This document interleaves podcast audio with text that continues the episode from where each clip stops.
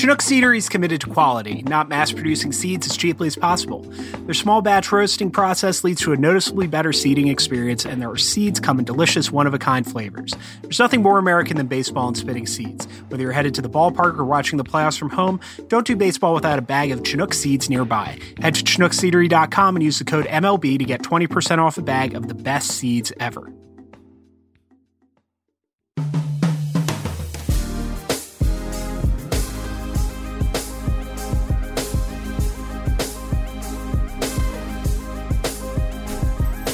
I don't want to see you go. I need somebody to love me. This is the Ringer MLB show. My name is Michael Baumann, and I'm a staff writer at The Ringer. As always, we are part of the Ringer Podcast Network, which is itself a part of the Ringer.com, home to numerous stories about Game 5 of the World Series, as well as stories about games three and four over the weekend. Uh, we've got Zach Kram on where this Red Sox team ranks among the greatest teams in baseball history. I wrote about where the Dodgers go from here after losing back to back World Series, and Ben wrote about David Price's legacy. And there will be more stories to come throughout the week as we transition into off-season mode. We are going to pick this World Series carcass until there is no meat left on the bone. So keep your eyes peeled for more baseball coverage throughout the week. But now, without further delay, let's bring on Zach Kram and Ben Lindbergh to do our World Series postmortem. All right, we have a champion. A World Series champion, the Boston Red Sox, God save us all. And to discuss uh, the last three games of the World Series are two friends of mine, a man whose profanity shocks and frightens Rafael Devers. That's Ben Lindbergh. Is it? Hello. and a man who is still at game three, Zach Kram. We're entering the top of the 23rd. you know, I think if we're going to talk about the World Series, there's only one place to start. And that's with Gamecock legend Steve Pearce, the World Series MVP. All right, I'm not going to play this entire song again. Um, so before the series, I predicted that Steve Pearce would win the MVP, and Ben laughed at me. Uh, and so here, here to to punish you for for your disbelief, I asked Bobby Wagner to to pull that clip. So let's let's just all bask at my own my own great foresight.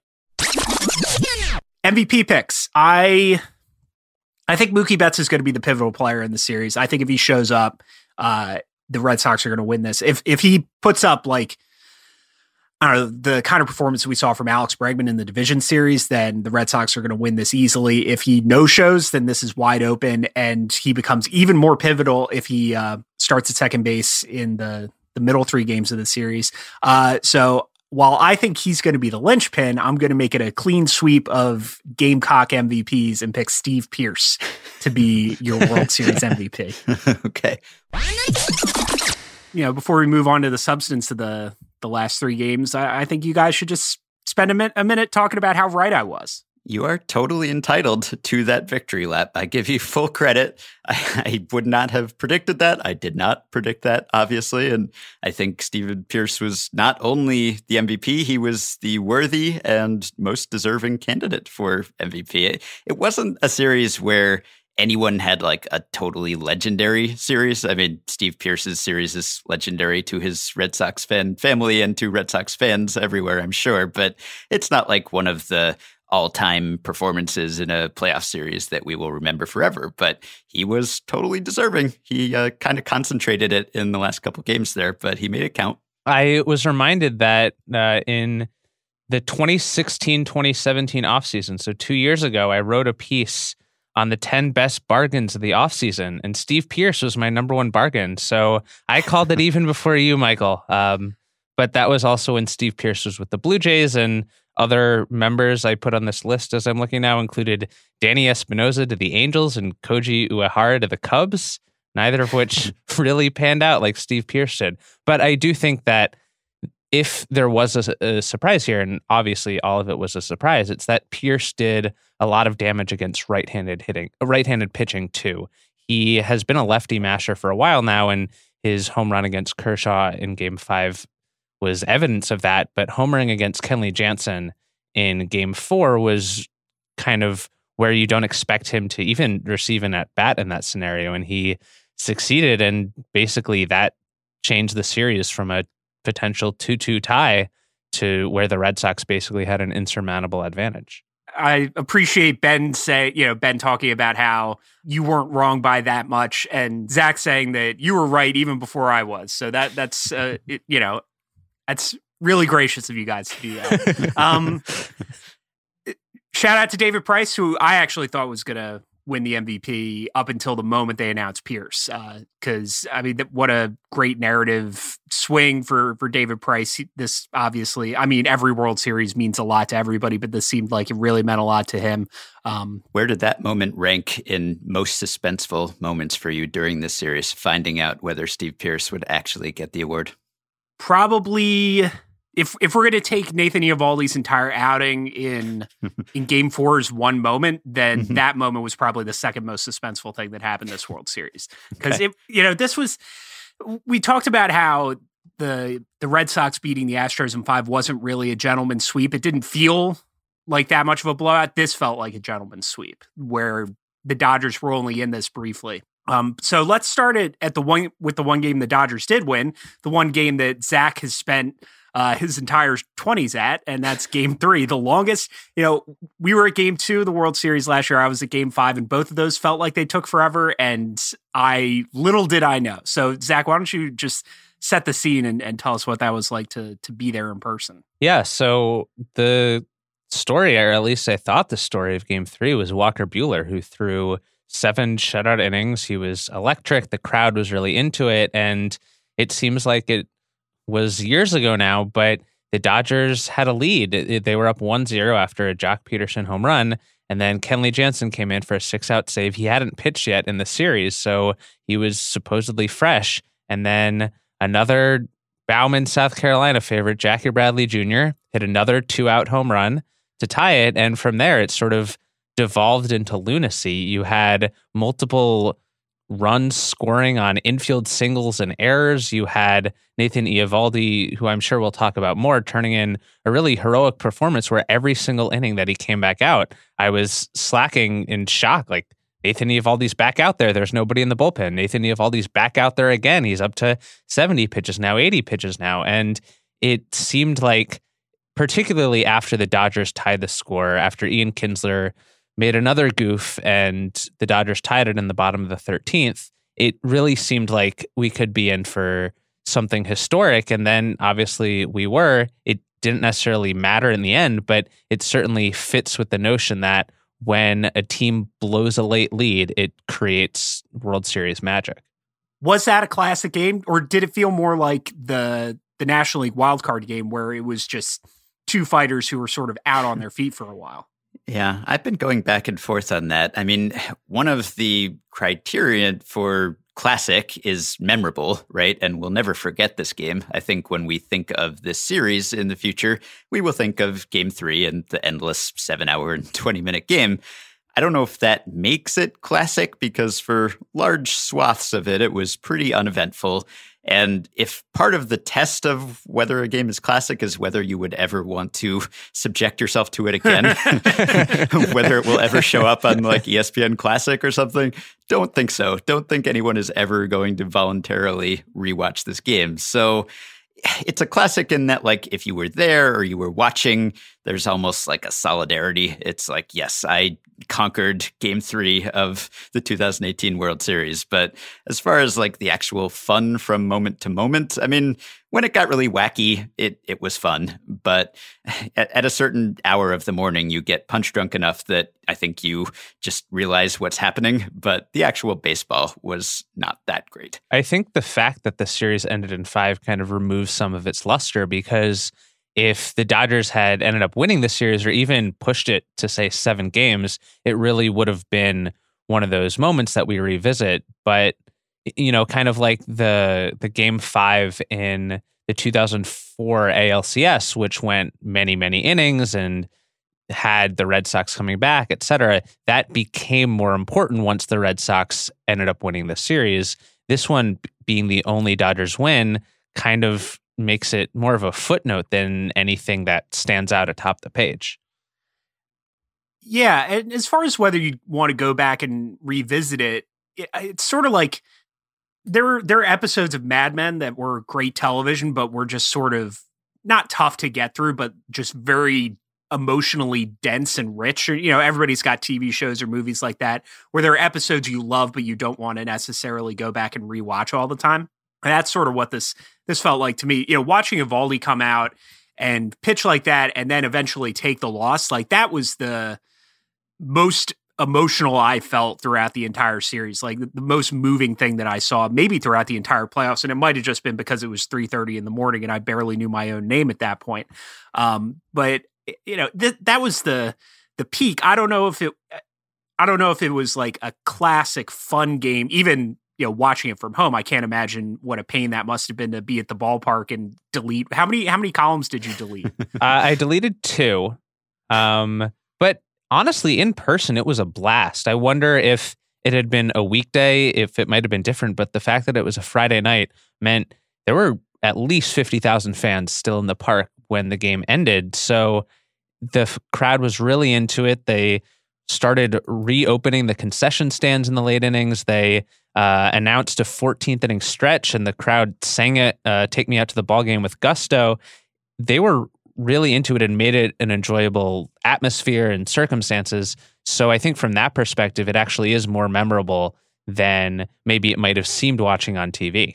There is something to that that like everybody ought to go get t-shirts made that say I survived game 3 of the 2018 World Series. That's mm-hmm. one of my favorite fan experiences at the ballpark was I was at a, a 19 inning Phillies Reds game in 2011 and I remember every single twist and turn of that game.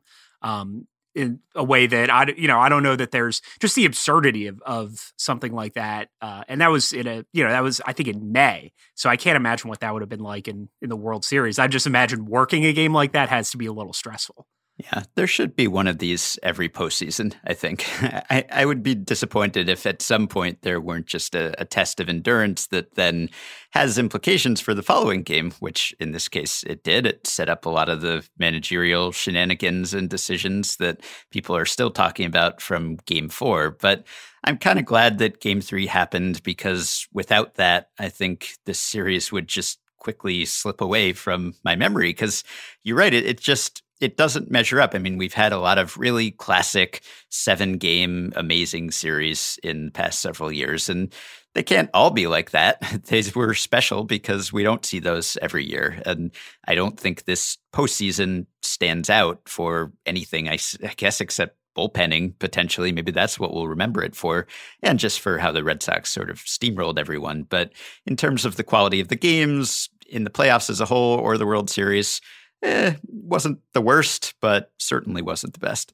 To that point, Ben, I think there was some discussion after game three about if baseball needs to change anything to prevent this kind of thing from happening again. I think the three of us might not be uh, the right audience for that kind of change, but I do think if we're talking about baseball games lasting too long, particularly in October, it's not the one six or seven hour game that they should be mm-hmm. concerned mm-hmm. about. It's the fact that every game is lasting four hours. I, I don't mind something that lasts that long because you're right. It does take otherwise forgettable series and at least, you know, create one meaningful, memorable moment. It's the fact that, you know, the average four to two game is taking three hours and 57 minutes that is the real issue here, if there is one. Yeah. Yeah, I agree. Uh, these are really lasting memories when one of these really just wild, wacky games gets out of control. And I would be sorry to lose them. You know, I've been to minor league games with the runners starting on second and extra innings, and it ended quickly. And I see the merits of it at that level where you're mostly worried about development. But I would be sad to lose the occasional epic game where things just get sort of silly. But I agree on the whole, it is the average game creeping toward four hours that is more of the problem than the the outlier. And from a standpoint of, of growing the game, it's these these games like game three this year, games two and five last year, game seven the year before that, where if it's close and late and it just keeps going and going and going, that's where you start pulling in fans who wait aren't that interested in baseball, saying, "Wait, this game's still going on," and then within two innings, they're doing exactly what Zach was doing, say, "Oh my God, is is Eovaldi going to mm-hmm. come out and pitch a fifth inning, a sixth inning?" And you know, that's just the tension of of playoff baseball. I think is the best thing about the sport, and just from a know, from a, a philosophical standpoint, this is like baseball is it's about attrition. It's about endurance in a way that over the course of months, in a way that not many other sports are. And so to have that sort of boiled down into one game and figuring out how to use your roster, and you know, Ben, you talked about uh, setting up the future games. If if you're uh, if you're a manager and you're playing a best of seven series and you have you have to pick one spot to to have an 18 inning game, game three is the absolute worst place for it to happen because you've got two more uh, games, two more consequential games before the next off day, and then you have to figure out what to do with your bullpen. Mm-hmm. So I think Zach's exactly right that it's not about it's not about length. It's never been about length.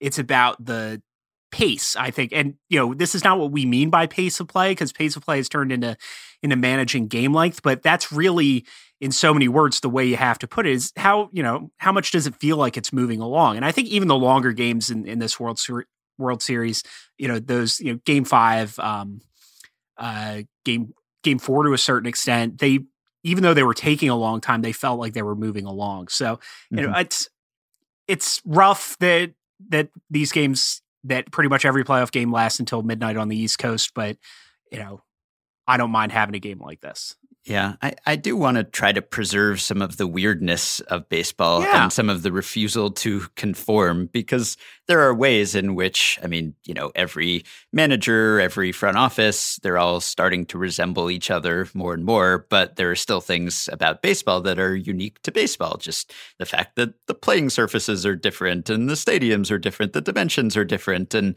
I think a lot of people hear that and they think, what, you can just kind of do whatever you want with your field within reason? That's weird. And it's the same thing with an extra inning game that theoretically can go on forever. I mean, what other form of entertainment works that way, where you just kind of have a vague idea of how long the thing will take, and it might take twice that long or three times that long in certain cases. It's a weird business model, I guess, because generally you want to tell people, well, show up here at this time and it'll be over by then and you can make plans for afterwards. So it's kind of like an anachronistic sort of thing that I don't know if it fits in the modern world. It it contributes to this perception I think that baseball is weird and old fashioned, but also that I don't necessarily think that's a bad thing. Yeah, I, it's distinctive, an and you want to be yeah. distinctive. Like there are a million forms of compelling entertainment out there, so you want to stand out. I don't know if hey, sometimes our games last seven hours is the best sell, but I think there is a, a certain type of person who is attracted to that unpredictability. And there's an extent to which the atmosphere that Zach described, like at a, at a certain point, it just turns into a party that doesn't end. Yeah. and mm-hmm. so if everybody's just there and hanging out, weird stuff happens. And it's distinct from, you know, you we see these marathon playoff games in hockey too, but hockey one is just because it's sudden death, there is a dangerous level of anxiety just for every overtime period at a time. And there's no commercial breaks usually within playoff overtime in the NHL. So it's just it's so tense it's almost not fun. And because it's sudden death, you don't get the back and forth. It's like it, the the swing um, in I forget if it was the 13th or 14th inning. It was very late in in the 13th inning where the Red Sox went up in the top half of the inning. They could have broken it open and they didn't. And then Ian Kinsler, bless his heart, threw away the last out of the game. Yeah. That can't ha- that can't happen in any other sport. So keep baseball weird. Mm-hmm. Um, as hackneyed as that expression has become.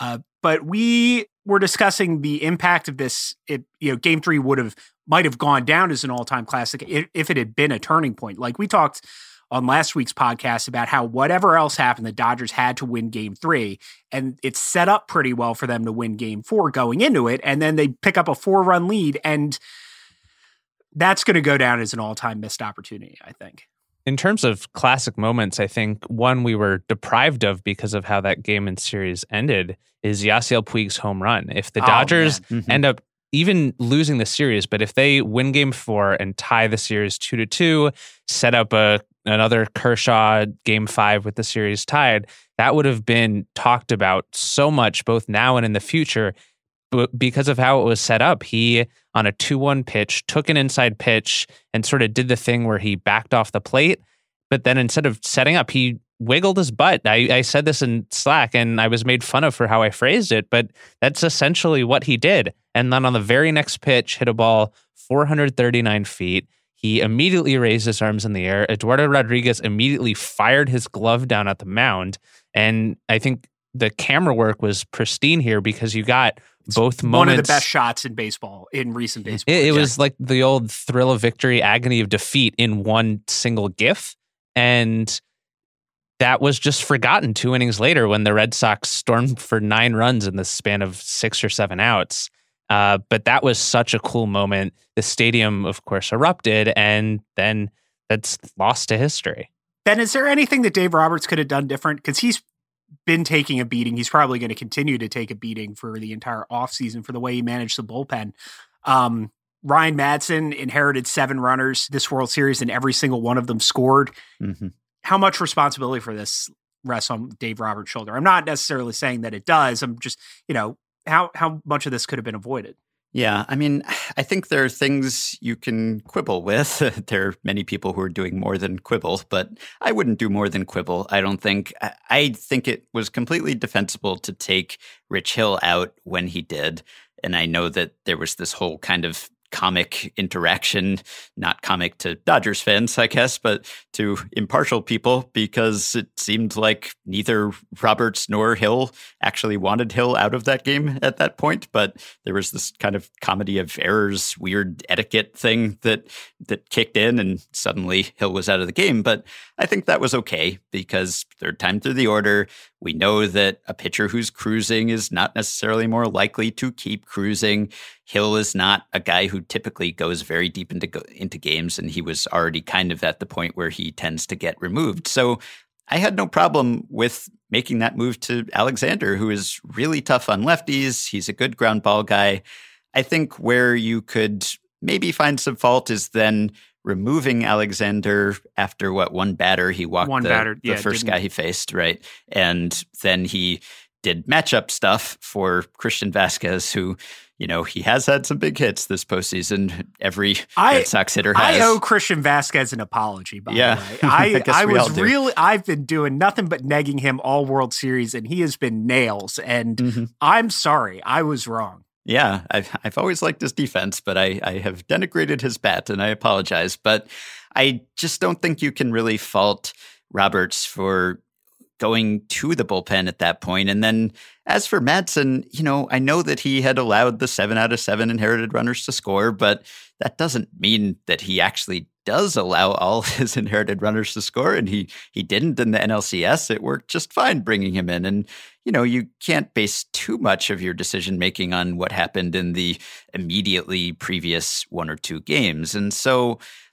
I think that ultimately, could he have handled that slightly better? Yeah, maybe. But at some point, it comes down to guys have to get outs, and no one was getting outs for him. And you can go to the best guy in the bullpen, the worst guy in the bullpen, you're still going to have a, a, better expected outcome than the one the Dodgers actually had there. I mean, when you get the ball to Kenley Jansen in a save situation for the second time in the series and he blows it, I just I don't know how much you can hang at the manager's door for that. And and for people saying that you should have let Hill in because he was cruising, all you have to do is look at the Red Sox and look at Eduardo Rodriguez. Half an inning early. Same exact thing. And and I think Cora has even acknowledged that the Red Sox probably let him off the hook there by scoring subsequently. So no one knows or cares about that decision. But I think he clearly stuck with Rodriguez too long. And that led to the Turner hit and then to the Puig homer. And I mean, that's exactly the sort of mistake that Roberts was trying not to make there. So, so much of the series, I think, comes down to players not performing. And ultimately, I mean, the bullpen didn't show up at the right moments while the Red Sox bullpen was nails all the way through. And Red Sox or Dodgers hitters had a 550 OPS on the series, and they didn't concentrate all their hits with two outs and runners in scoring position the way the Red Sox did. I think you can give Roberts a little bit of stick for maybe not anticipating the left hand, the back to back left handed pitch hit, pinch hitters there. Yeah. Um, and and if you're gonna go to a righty, maybe Dylan Floro might be the guy that, that I would bring in because you know Madson's not really a, a ground ball guy, and with guys on base, that's sort of what you want. But you, you know, exactly like you said, the Madson move worked out literally as poorly as it could have. and they still gave Kenley Jansen a lead in the ninth against Steve Pearce, who's not supposed to hit righties that well.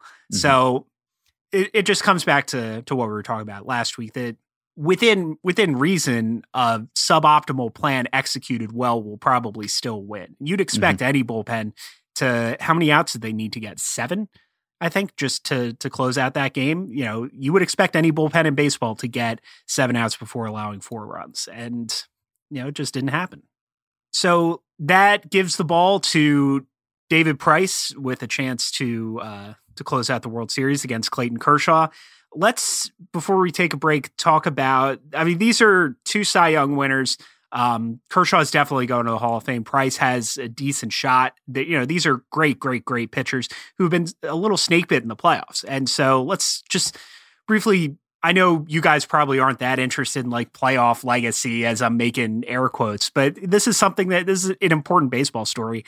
You know, Price's redemption versus Kershaw still being lost in the wilderness to an extent. Well, Kershaw in game five kind of experienced the microcosm of his entire playoff career. It's never been the strikeouts and walks that are the problem. He's basically produced the same numbers as he has in the regular season. And in game five, he struck out five, didn't walk a batter, but it was the home runs that got him. He allowed three home runs, including one to Pearce in the first inning that gave Boston a lead they would never give up. And that's been the problem for Kershaw his entire postseason. He's now allowed the second most playoff home runs of anyone in Major League history. Number one's Andy Pettitte, but he's pitched the most innings in playoff history. So Kershaw's kind of by himself up there. And it's also fitting the Kershaw narrative because he lost an important game. And I don't think he's going to opt out of his contract, but it's possible. And if that ends up being the last playoff game of his Dodgers career,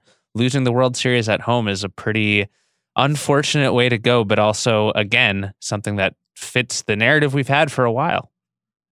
Yeah, I mean, it's not his most horrendous playoff appearance. It, it's not embarrassing to go seven innings and give up four runs, and a couple of the homers you allow are to two of the very best hitters in baseball. Sorry to snub you again there, Steve Pearce. Maybe I should just say three of the best hitters in baseball. But I I don't know. At, at this point, it just feels different to me because Kershaw is clearly so different from what he was when he was his peak dominant self and was still occasionally struggling as well as being let down by his team.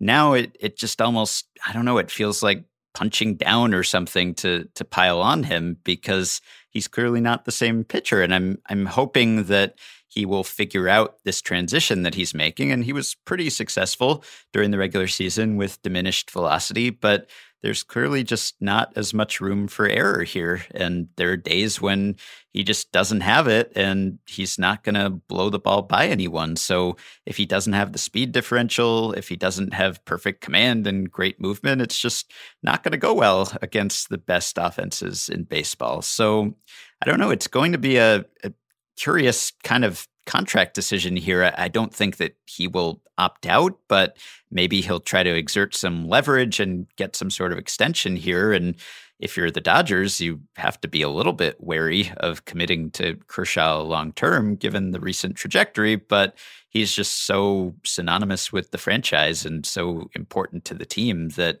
it's really hard to let him walk away or even get close to that point what Kershaw playoff Kershaw feels like right now is the bit in I think it was Take Hunter three where uh, you just have to keep repeating the take over and over, and eventually what you're predicting will happen once, and eventually you'll be right, and that's all you need. And that's sort of what happened. Like the playoff Kershaw, Kershaw thing was bullshit for years and years and years, and now he's getting older and the stuff's diminished. You know, now there's probably something to it, and you know, I I agree. It it just feels uncharitable. You know, punching down to the best pitcher of, the, of his generation might be a little uh, uh, farther than I'd go. I do find it instructive that um, uh, ESPN tweeted out a graphic of the the pitchers with the worst ERAs in elimination games, minimum four starts. And the problem with that, with narrowing down the the scope of your fun fact like that, is that you're only going to like only very very good pitchers pitch in four elimination games or start right. four elimination games.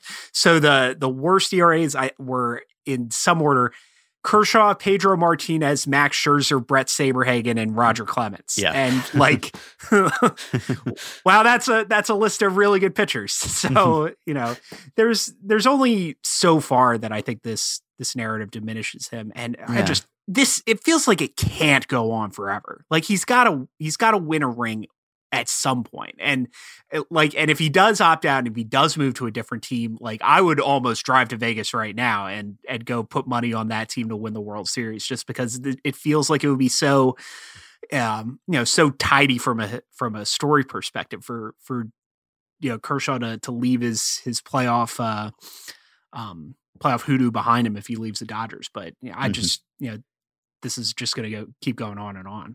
Yeah, I do wonder how we will think of this if we think of this in 20 or 30 years when we think back on Clayton Kershaw. Is it the first thing that comes to mind, or is it like the 10th thing that comes to mind? I, I don't know, because when I think of some of the pitchers you named and, and were in that fun fact, allegedly fun fact, I, I mean, some of them have won rings and one World Series, so it's maybe that kind of gets them off the hook. But you know, I don't even know what most of their playoff numbers are off the top of my head. There are guys who are known for being great playoff pitchers, you know, your Smoltzes and Schillings, and wrongly probably Jack Morris because he had that one incredible game.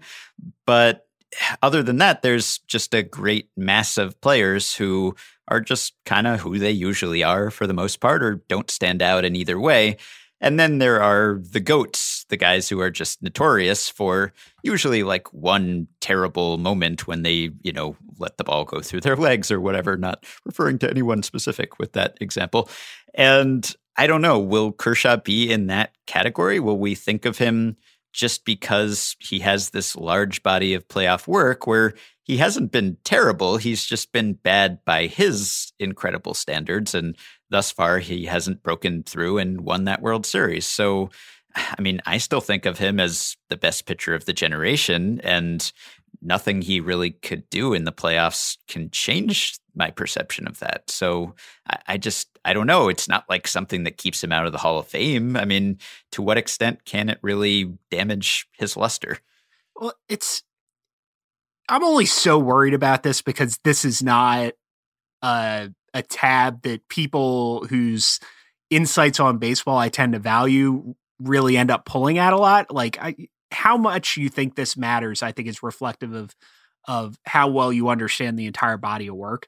Um, but right now, he's somewhere between A Rod, where it was just like you said that he was so great in the regular season that just being okay in the playoffs looks like choking.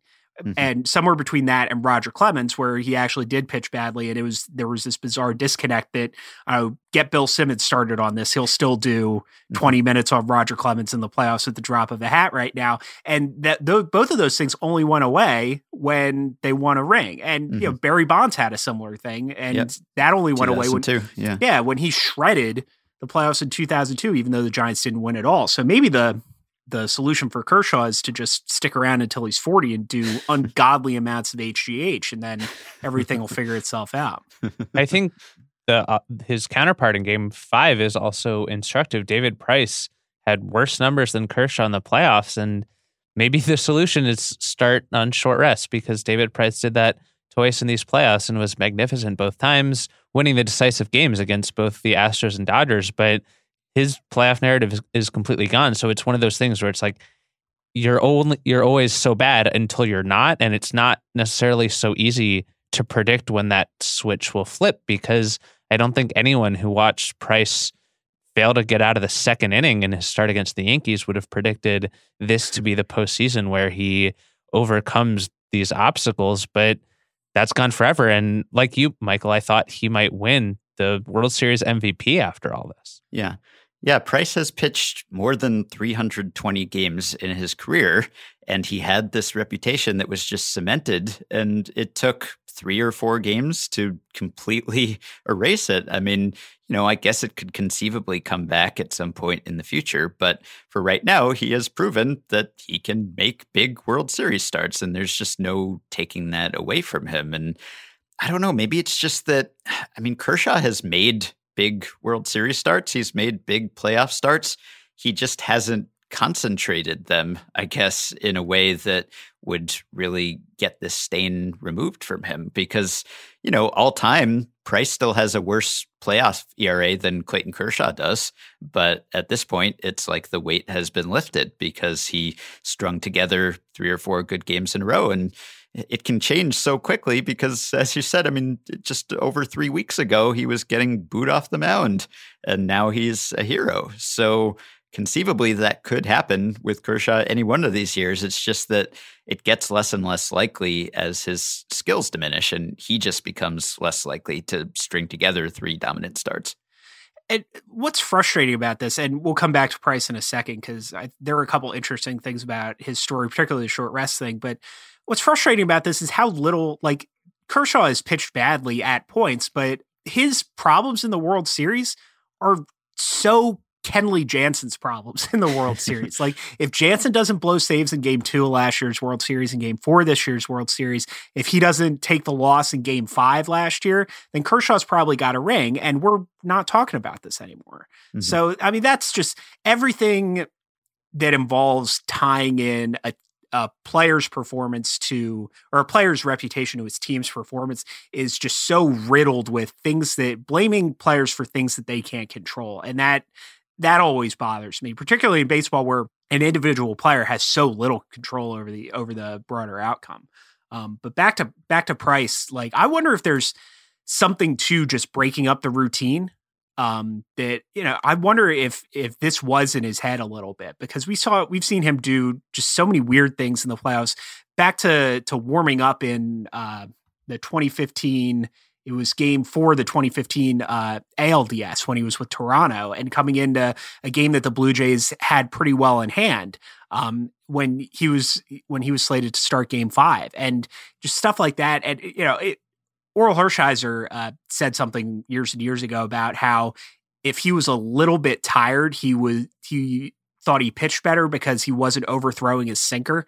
Um, and I wonder if there's something to just breaking up the routine or, or being a you know just not being so amped up to uh to start on on full rest in the playoffs that maybe helped Price focus and or maybe it was just he got the bounces this time and the, and everything else is is post hoc reasoning but you could you could tell his inability to win a start and then inability to win a ring was was uh, starting to wear on him a little bit. Like he he showed that a little more in his face than Kershaw ever has. And so much of that was lack of run support too. During his 10 starts when he was winless and I think was 0 and 9, his team scored 21 runs in those 10 games, which, you know, you'd still think he might pick up a win or the team might win one of those games, but it's hard to win consistently when your team's scoring just over two runs per game. So we even saw that in his start against what the, the Yankees this year. Was it the Astros? The one where he was not very good, but he left with a lead. It was like 5 4, and he was getting applauded coming off the mound, not because he had pitched so well, just because his team had scored and he was leaving the team in a good position. So, so much of it is dependent on that context.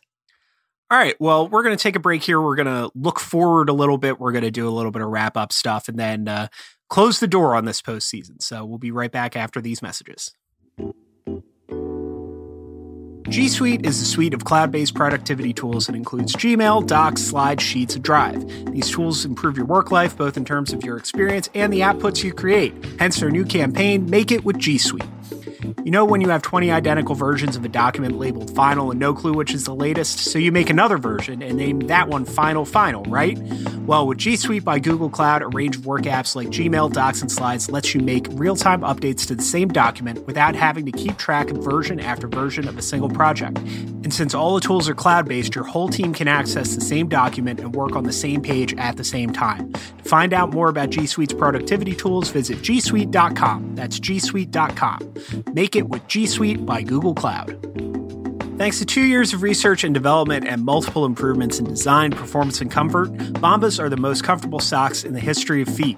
With an arch support system that provides extra support where you need it most and a cushioned footbed that's reinforced for comfort without added bulkiness, Bombas feel like a hug around your foot. Not to mention Bombas Stay Up technology ensures that your socks stay in place without leaving a mark. And the super soft cotton material makes you never want to take them off. So whether you're a runner, power walker, or power lounger, there's a pair of Bombas that'll add comfort to your life.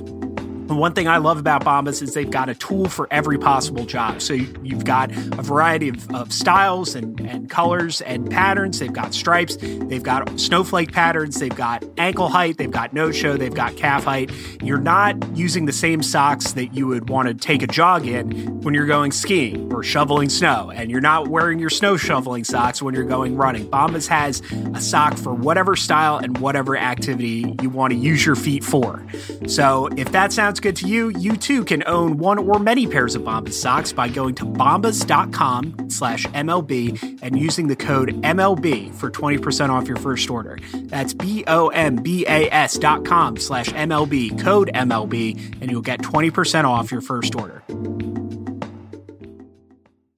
All right, and we're back. And for it weirdly seems like we're focusing a lot on the Dodgers. To a certain extent, it feels this feels like a World Series the Dodgers lost, but they're more interesting right now because the the Red Sox built this great team and they won the World Series on the first try and now just job done. And so there's only, you know, so much you can discuss about that. But the Dodgers are pretty much where they are and they or where they they've been for a couple years. And they're starting to have questions going forward. And that all starts with Kershaw opting out. Um, they got to replace Yasmani Grandal. Hyunjin Ryu is going to be a free agent, so they've they've got questions. And I wrote a little bit about this in my column off Game Five. But you know, where does this leave the Dodgers? As you wrote in your column, Michael, there are still a couple reasons to be optimistic about the Dodgers. From my perspective, the fact that their ownership seems willing to spend a lot of money still helps out. I know they took a step back below the luxury tax this year, but that seemed like more of a, a one time resetting of the penalties as opposed to a formula for the future going forward. And then number two is just that they don't play in the best division. I mean, the Red Sox and Yankees will be battling each other for years. The Cubs have the Brewers to contend with. But the Dodgers have the Diamondbacks who might be tearing down entirely. They have a couple other teams who just don't have the ceiling that the Dodgers do. Maybe the Padres in a couple years with their farm system, but not you know none of those teams seem like they're willing to compete right away, and that puts LA in still a very favorable position, at least in the the near future.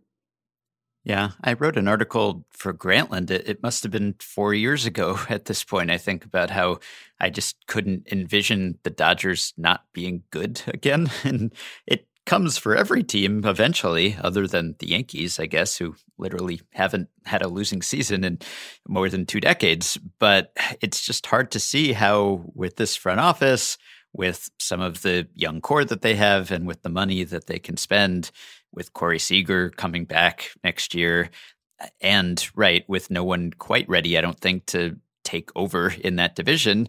I just I don't see an obvious route that the Dodgers do not win their seventh consecutive division title next year, and we start having the Kershaw conversation again, most likely.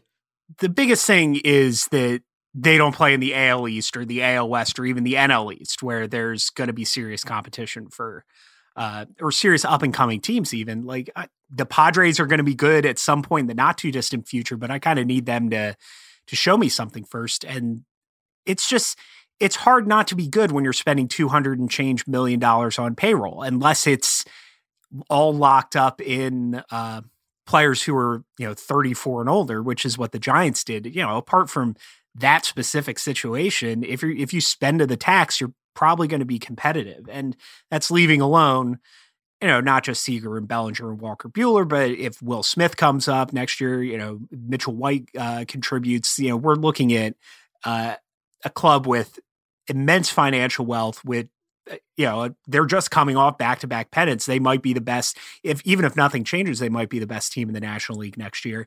And eh, they've got numerous ways to supplement supplement themselves. So the only thing that that like goes against them and this is completely irrational it's it's just so unusual for a team to win seven straight division titles. It's so unusual for a team to win the pennant three years in a row. It, you know, it hasn't happened in the National League since World War II, and it just, uh, you know, I, I don't know if that's a good enough reason to to say like this is the you know this is their shot and they blew it. I you know, I don't know if they're going to get a better shot than they they had last year against the Astros, but I don't know. Sometimes you think the the window's closed. You know how the how many great Cardinals teams were there under Tony La Russa, and two of the worst teams that that they put out, you know, the the uh the 06 team and then the 2011 team that just snuck into the playoffs on the last day of the season, those were the two teams that won titles and not the team that won 105 games in 2004. So it's I don't know. It's it's hard to predict other than just broadly saying that the Dodgers will be good. You know, yeah. it'll be very interesting to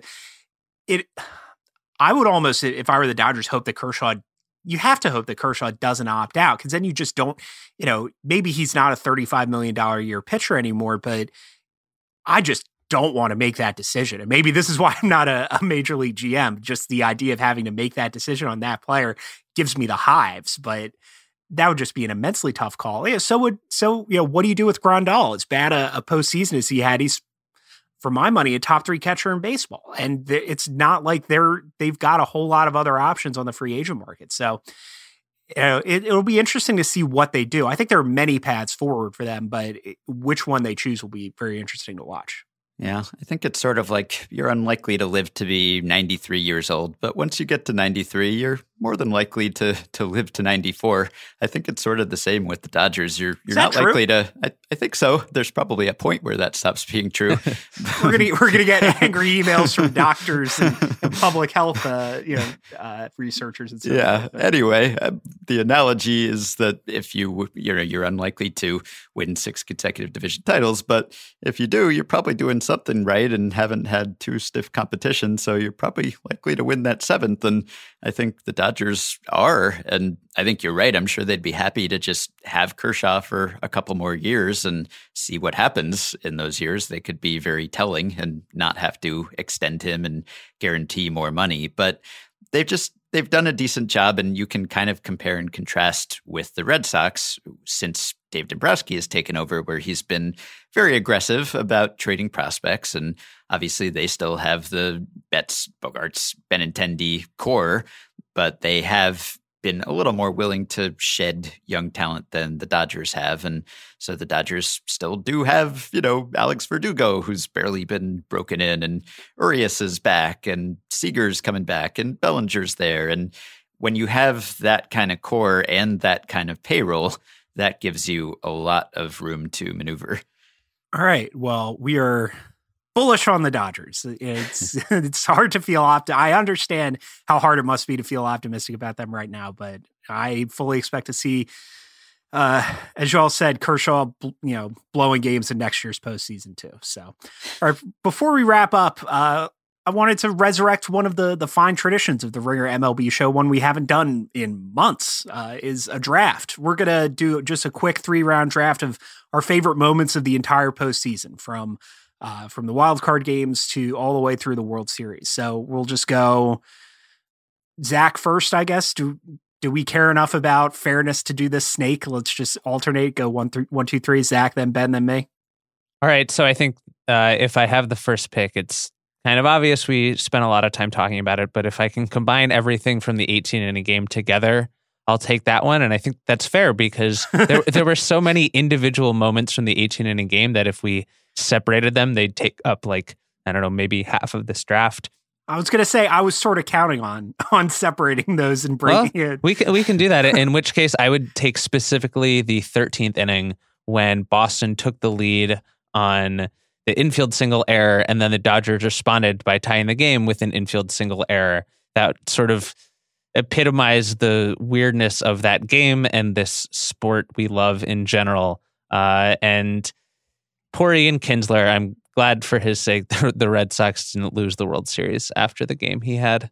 I think I will take the Puig three run shot in game four, even though it ultimately didn't turn out to be as momentous as it seemed at the time. It did seem that way at the time. And just as a visual, I mean, I think it's the closest equivalent we have probably to like the Bautista bat flip this postseason, where you could just watch that replay from multiple angles yeah. many times just over and over again because it's not just Puig and how demonstrative he is, but it's also Rodriguez and the glove just, you know, pegging it to the ground with just complete frustration that I think is just kind of the definitive sight of the postseason to me, even though it didn't turn out to be the biggest hit. No, the biggest hit of the postseason is my first pick. That's Brandon Woodruff's home run off Clayton Kershaw yes. in game one of the NLCS. I had more fun with the Brewers this postseason than any other team. They were just so so unorthodox, so interesting to talk about. There's so much novelty, which I think is underrated when we have the Astros and the Dodgers and the Red Sox in the latter stage of the, the postseason again and again and again. Um, but that above all the other weird things that they did is the moment that made me go, whoa. And so, I mean, that's this is another replay that reveals new new mysteries with every uh every time you watch it. So I mean I that that that was probably my my highlight of the postseason. My second pick is another moment involving Brandon Woodruff, which is the Curly Ogden Gambit. Maybe we have to rename it at pick. this point. I'm, I'm, surprised that lasted all the way to four. I thought about yeah. taking that off the board. But I, I think it was Jeff Sullivan from Fangraphs who said after last year's World Series, there are some moments that, you know, that are for the casual fan, and there are some moments that are for us baseball nerds who spend eight months of the year following games every single day. And this, I think, was one of the latter, even though the casual fan probably found it fascinating.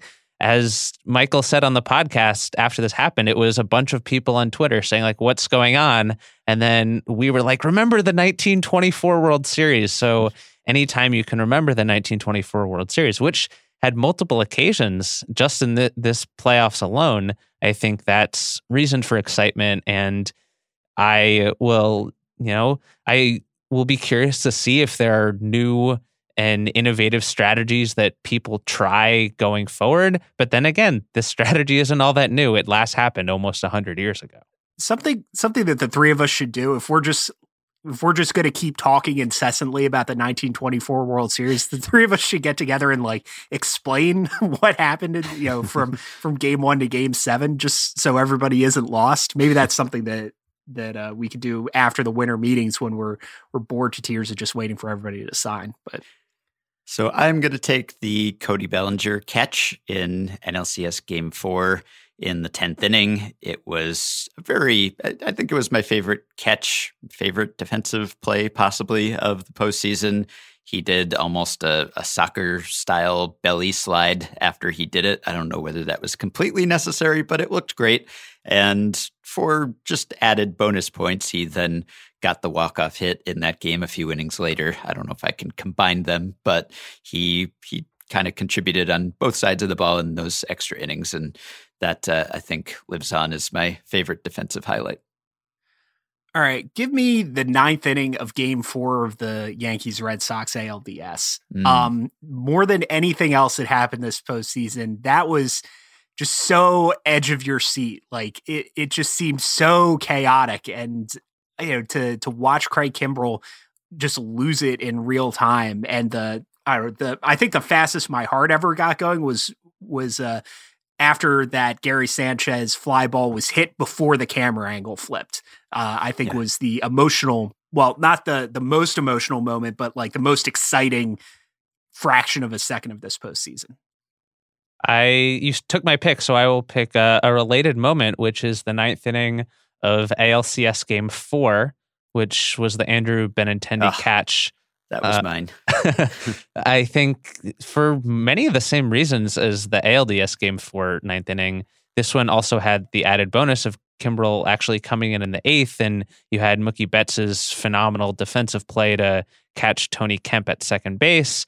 Uh, the Bregman hit and then Benintendi dive is sort of similar to that Gary Sanchez play, where if Benintendi misses that ball, it probably rolls to the wall for a three run double. The Astros win the game, tie the series at two. And I think we would have all considered the Astros favorites in the ALCS at that point. So this really flipped the narrative there and helped Boston continue to steamroll its competition. All right. And since you took a couple of the ones I had high on my list, I'm going to go with a, a, blast from the past. It's been a while since we've seen this one, but the Tony Wolters single in the NL wildcard game in the 13th inning off Kyle Hendricks. That was uh, an exciting game that seems like a long time ago. And the fact that it was Tony Wolters, of all people, getting a big hit was just very October baseball. Okay, I'm I'm torn for for my Mr. Irrelevant pick. As much as I'll just say I've my pick had gone off the board earlier, I would have gone with Alex Bregman turning into a troll god uh, during the the ALDS. Um, I think we we witnessed a real star making moment there, and that was pretty exciting to watch. But the most emotional moment we've talked about already on this pod. I am a person who loves sadness. My favorite band is The National. My favorite novelist is Richard Ford. And so I'm picking Nathan Eovaldi coming off the mound through the dugout as his teammates try to console him after uh, giving up Max Muncy's home run to end game four of the World Series. It was just such a, a heartbreaking moment. And I think that you know, baseball is a, a, game that's defined by failure, and to see how much one player and one team invested in it. You know, Rick Porcello was talking about how he was, or did I say game four, game three? Um, Rick Porcello was talking about how uh, how he was crying because of you know how much he saw Eovaldi giving out. You know, that's that's leaving it all out on the field, and you know, as somebody who's held Nathan Eovaldi stock since uh, since his early days with the Dodgers, it was. Uh, know, it was not fun to watch, but moving, I think is, is the way to put it. That was the most moving moment of the playoffs for me. Yeah, I mm-hmm. think Alex Cora said after the game or the next day that in his speech after the game, when he brought the locker room together and talked about game three, that the rest of the players gave Eovaldi a standing ovation for ovation. Wow. Yeah, I love that. a standing ovation for the work he put in. And uh, the the image of him just going back and throwing 99 miles an hour, 100 miles an hour, 99 miles an hour, inning after inning, uh, was pretty remarkable. I hope his arm is okay. I hope he makes a billion dollars in free agency. Mm-hmm. I mean, I hope his arm is okay. I hope he gets paid because he's been, yeah, he's been through so much. Like he is the sort of like the power righty Rich Hill of this uh this postseason, and I hope he makes a million or a billion dollars in in his next contract. Um, but we'll talk about free agency uh, and the Mets GM situation and whatever comes up. We're not going to be back again this week, obviously, because the uh, the World Series is over and there's no more playoff baseball to talk about. Um, We'll be back probably sometime early next week. We're still figuring out our postseason schedule, um, so and our format. So when we'll be back and what that pod will look like is still uh, not entirely decided. So we'll be back, but we will have a new episode next week. We'll talk about off-season stuff. But until then, it's been it's been a blast. I'm happy you guys have been able to join me. Yeah, so am I. Congrats, boss.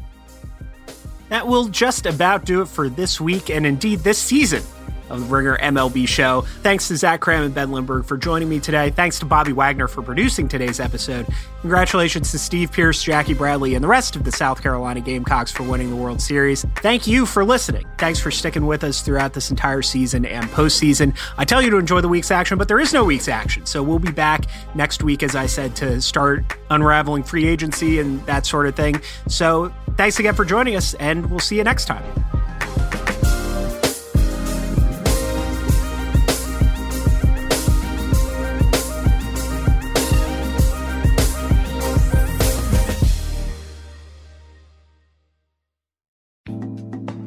Chinook Seedery is committed to quality, not mass producing seeds as cheaply as possible. Their small batch roasting process leads to a noticeably better seeding experience, and their seeds come in delicious, one of a kind flavors. There's nothing more American than baseball and spitting seeds. Whether you're headed to the ballpark or watching the playoffs from home, don't do baseball without a bag of Chinook seeds nearby. Head to ChinookSeedery.com and use the code MLB to get 20% off a bag of the best seeds ever.